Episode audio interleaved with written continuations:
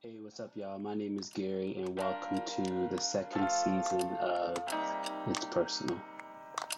Okay, good. This is gonna be really dope, and I don't want anyone putting yourself out there as practitioners who are growing and Not at all. My name is Kwame Mbalia. Uh, I'm an author. I'm Padma Venkatraman, the author of The Bridge Home. Sure, yeah. My name's Natasha Diaz. Code switching and all those things. I mean, all, all of that. all the time. I mean, he's still on the road all the time, but you know, like as a new mom, the That's not many relationships people like- that I have cultivated from there. I I'm so excited to talk to you. This is All right. amazing. This is so fun. Okay.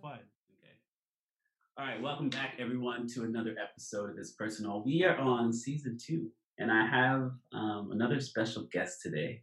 Uh, someone that I most recently got to meet. Um, I'm gonna call him brother, friend. Um, no longer an acquaintance. Like this is my guy. Uh, we are constantly messaging each other, not just through Twitter anymore, not just through Instagram. We are connected. Can you introduce yourself today? Sure. Uh, hello, everyone. Uh, my name is Patrick. I am. Wow. How do I want to introduce myself? What a question.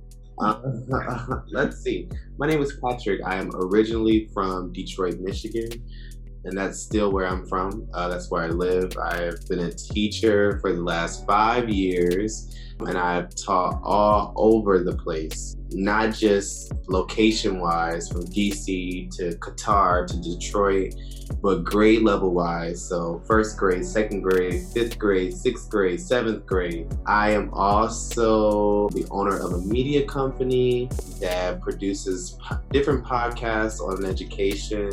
I am a creative. I'm working on a lot of different things that, you know, is going to come to life really soon. I like to call myself a troublemaker, you know, because if you're in the work that we're in, the work of equity, the work of justice, you gotta be willing to ruffle a little bit of feathers for the sake of common good. I like to call myself a troublemaker. I'm an avid tweeter, a chocolate lover. That is me, Patrick. I love it. Personal. Personal. Personal. Personal. Personal. Personal. Personal. Personal. Personal. Personal. Personal. Pers- pers- pers- Personal. Personal. Personal. Personal.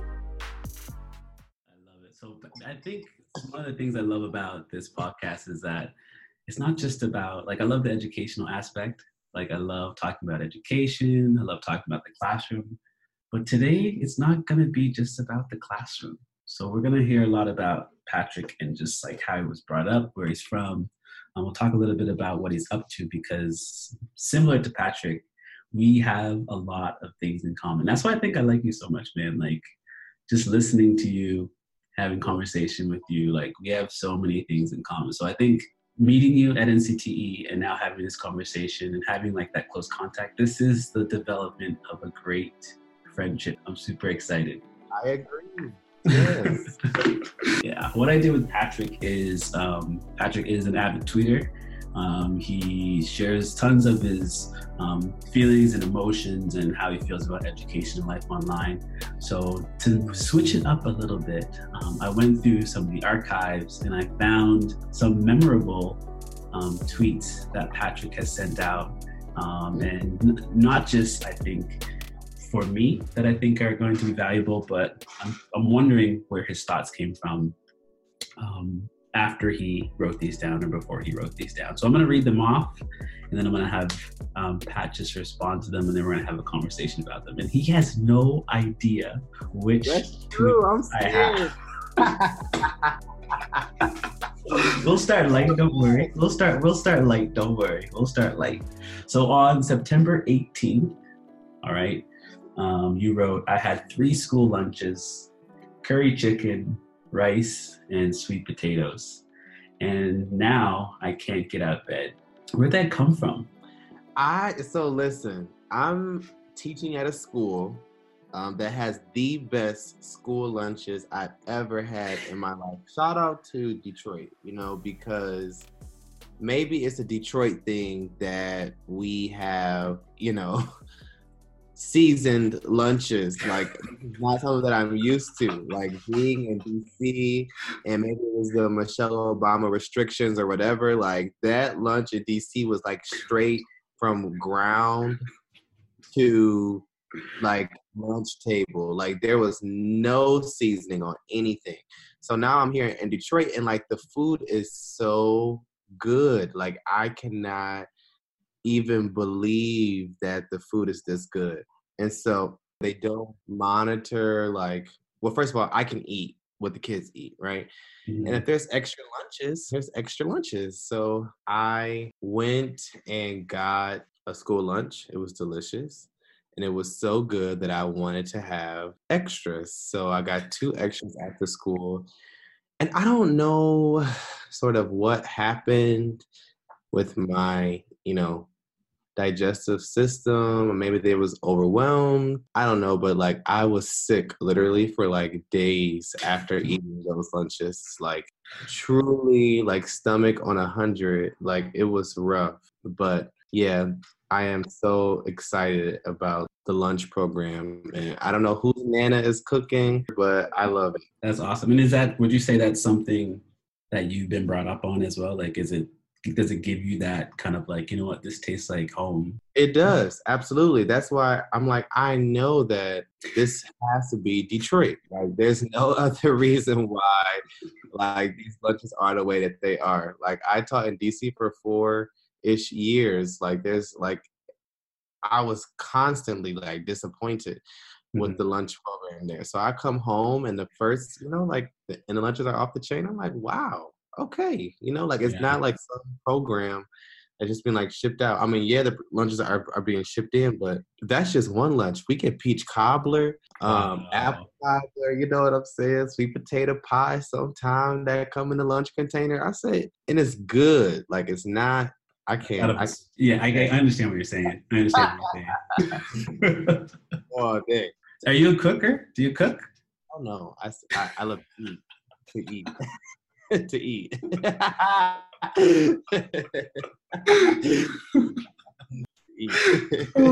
Pat, on November 2nd, you wrote, this, this is what you wrote. Yeah, on November 2nd. And just to give you a little bit of context, okay, there were 350 comments, there mm. were 963 likes, mm. there were eight retweets. Do you remember? Yeah. So you said I'm not okay at all. I'm leaving social media for a while. I'm not sure if this means I'll continue to podcast either for a minute. Every time I stand up, I keep falling or being pushed to back to the rock bottom. And I'm more tired than I've ever been. Prayers are needed. So I'm wondering, and like me just reading it gives me goosebumps. Um, and to be, I think, oddly enough, um, before meeting you, feeling some sort of connection to you, and just reading that, um, it makes it, it makes not just it doesn't just make me worried, but makes me wonder and feel a little uneasy, just thinking that like the the best I can do, which is a lot, is prayer but at the same time i can't physically see you. I can't physically be there to help. Um, right. so my thought is i'm wondering like where did that come from? What was your mindset around um, november 2nd leading up to that? What, what was that like for you? Yeah so i think first the way in which I tweet is important. I've always been the kind of person or the person, the kind of teacher that said, I'm not just going to share the good stuff. I am going to share my purpose is to be as real and as authentic as possible because the teaching experience is not all like cookies and candy. And if my job or my duty as a teacher is to be a truth teller, then I want my experience to be reflective of that. You know, 2019 was a really, really rough year for me. I mean, just 11 months ago, I was in the desert, in the desert, uh, really, right? And I thought um, that coming back home would be an automatic fix for me. And I was really fixated on like the moment in which I would like feel better. You know what I'm saying? Like from all the things that was happening. But I was experiencing so much transition um, when I got fired last year, I transitioned to Qatar. And as an international educator, you know sometimes how long that process to, Mhm. you know, get signed up with someone, to get to a school, to interview with the school, to figure out if the school is right, and then to go through the visa paperwork, blah, blah, blah, blah, blah. Like it's in a matter of a week and a half, two weeks.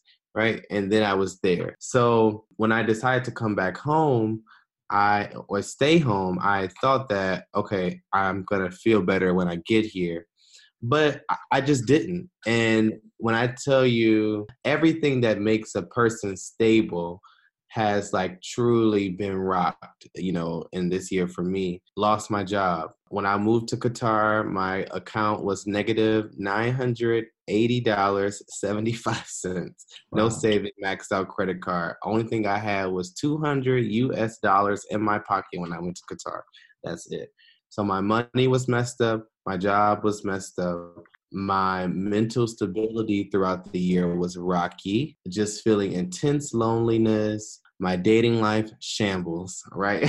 you know, horrid, horrid. Um, the thing is, like in Qatar, I did have great, like amazing friends but I didn't necessarily always feel seen as a whole person, Gotcha. you know, Mhm. and just the way in which like we operate as Americans, like I sort of missed, you know, and even the Americans that I met in Qatar, like there still was a disconnect. In you know, living through Trump's America, it just creates a whole different vibe. So if you if you still on the Obama era, you know what I'm saying, and you and, and Trump is nothing but something through the grapevine for you, it's a little bit harder, right? Um, I, I'll never forget this one guy was like, man, your jeans, like they're so tight. And I said, yeah, because you moved out of the US in 2006.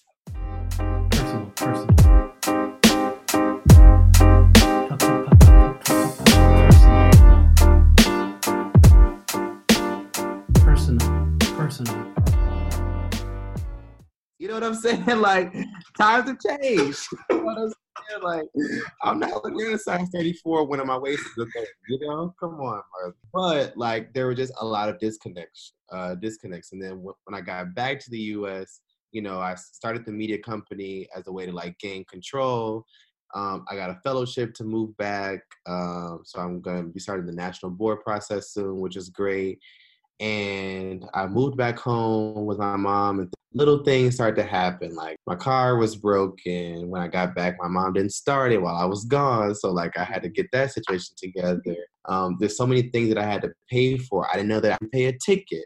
Right, so like just like so many things. Then like starting the school year um, again, like being warped back into that American school system. My car got stolen um like i wasn't happy teaching just like so many things that were out of my control that truly makes a person stable like it was just out of control. And like that impacted me as a person that impacted me as a teacher. And being online on social media sort of puts pressure on you to engage and to be like this teacher or this person not just like i'm over it. Like i'm done. Um and i sometimes use social media as escape and i didn't want to es- escape anymore. I just wanted to take a break. I wanted to focus on myself and really just like spend time with myself and, and my journal. So I said I needed to take a break, and I did. And when I logged back on, literally, like I don't know how long I was gone, but like the may, maybe the day before I came back, I was shocked by the response. Like sometimes you think you're just kind of talking to yourself, but like the sheer amount of people who responded, the people who sent messages, not just on Twitter, but I got phone calls, text messages, emails, Facebook messages. Like people really did reach out and like it my message my my cry for help really did not fall on deaf ears and so Mm. uh, i was just really uh, i was so humbled by that experience And it's cool because, like, and I think you've been one of those people that have really helped me like find that circle of people that like are online that are there to help you that you can feel vulnerable and share how you're feeling and you know that someone's going to to be there or respond or help you um because and i think you know it just as well as i do like the social media is this strange place where people use it for lots of different things and all of these different platforms give people reason to do that right? Uh, whether it's for financial gain whether it's for um, just to show that you're great at something. I think it's a very interesting place that, unfortunately, by the looks of things, can only get worse, I guess, based on the number of places where you can post things. And you can look as real as you want to, but at the same time be fake, which is like very, very scary. yeah. So I know I appreciate that. And it's it actually kind of leads right into the next tweet that oh. had 739 likes, 39 comments. this was on November 20th. All right. So it says, I introduced the love of my life to my family yesterday. New for me, after a note's not so easy coming out phase, I was beyond nervous.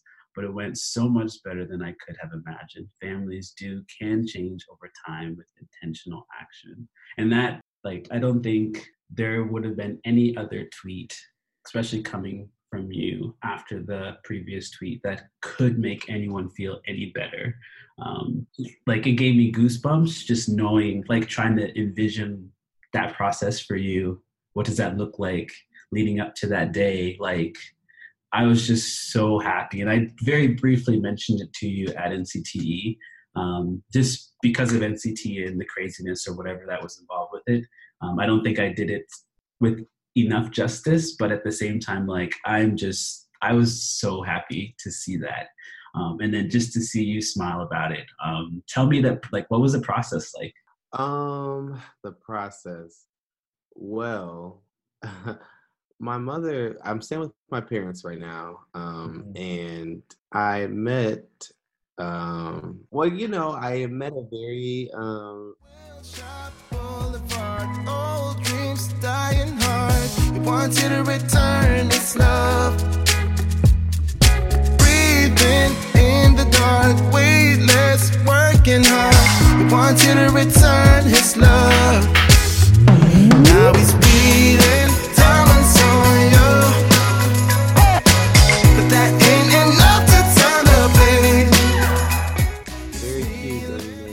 Again, that's the thing about Michigan, you know Michigan, is like you, you never meet people for the first time here. You always meet them again because nobody ever leaves Michigan. When it comes to Michiganders, like we don't meet new people. We always meet the same people in different capacities. People leave, but when it comes to like dating and stuff, like everybody just dates people that they like met either in college or high school or middle school or whatever. So I I had met him when we were in college. He went to the rival college of mine, and we had met briefly at a function or like a like a black awards ceremony or something.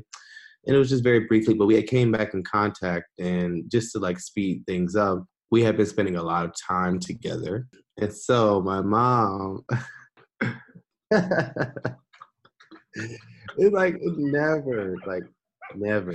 Mm-hmm. I don't understand.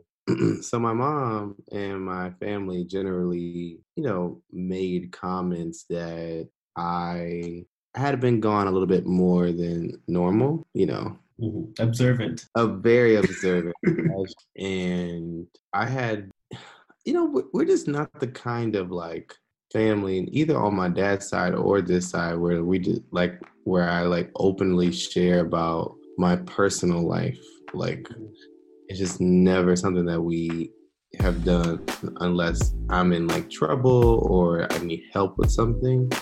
But when it comes to like just like willingly like you know sharing, I'm just like mm, like until I feel like it is something that is real enough substance and it's just like i'm just gonna like wait the truth of the matter is like we had not even discussed like my my family and I have not even discussed my dating life since the whole debacle of um of coming out. So it's just like, ugh, you know, like, mm-hmm.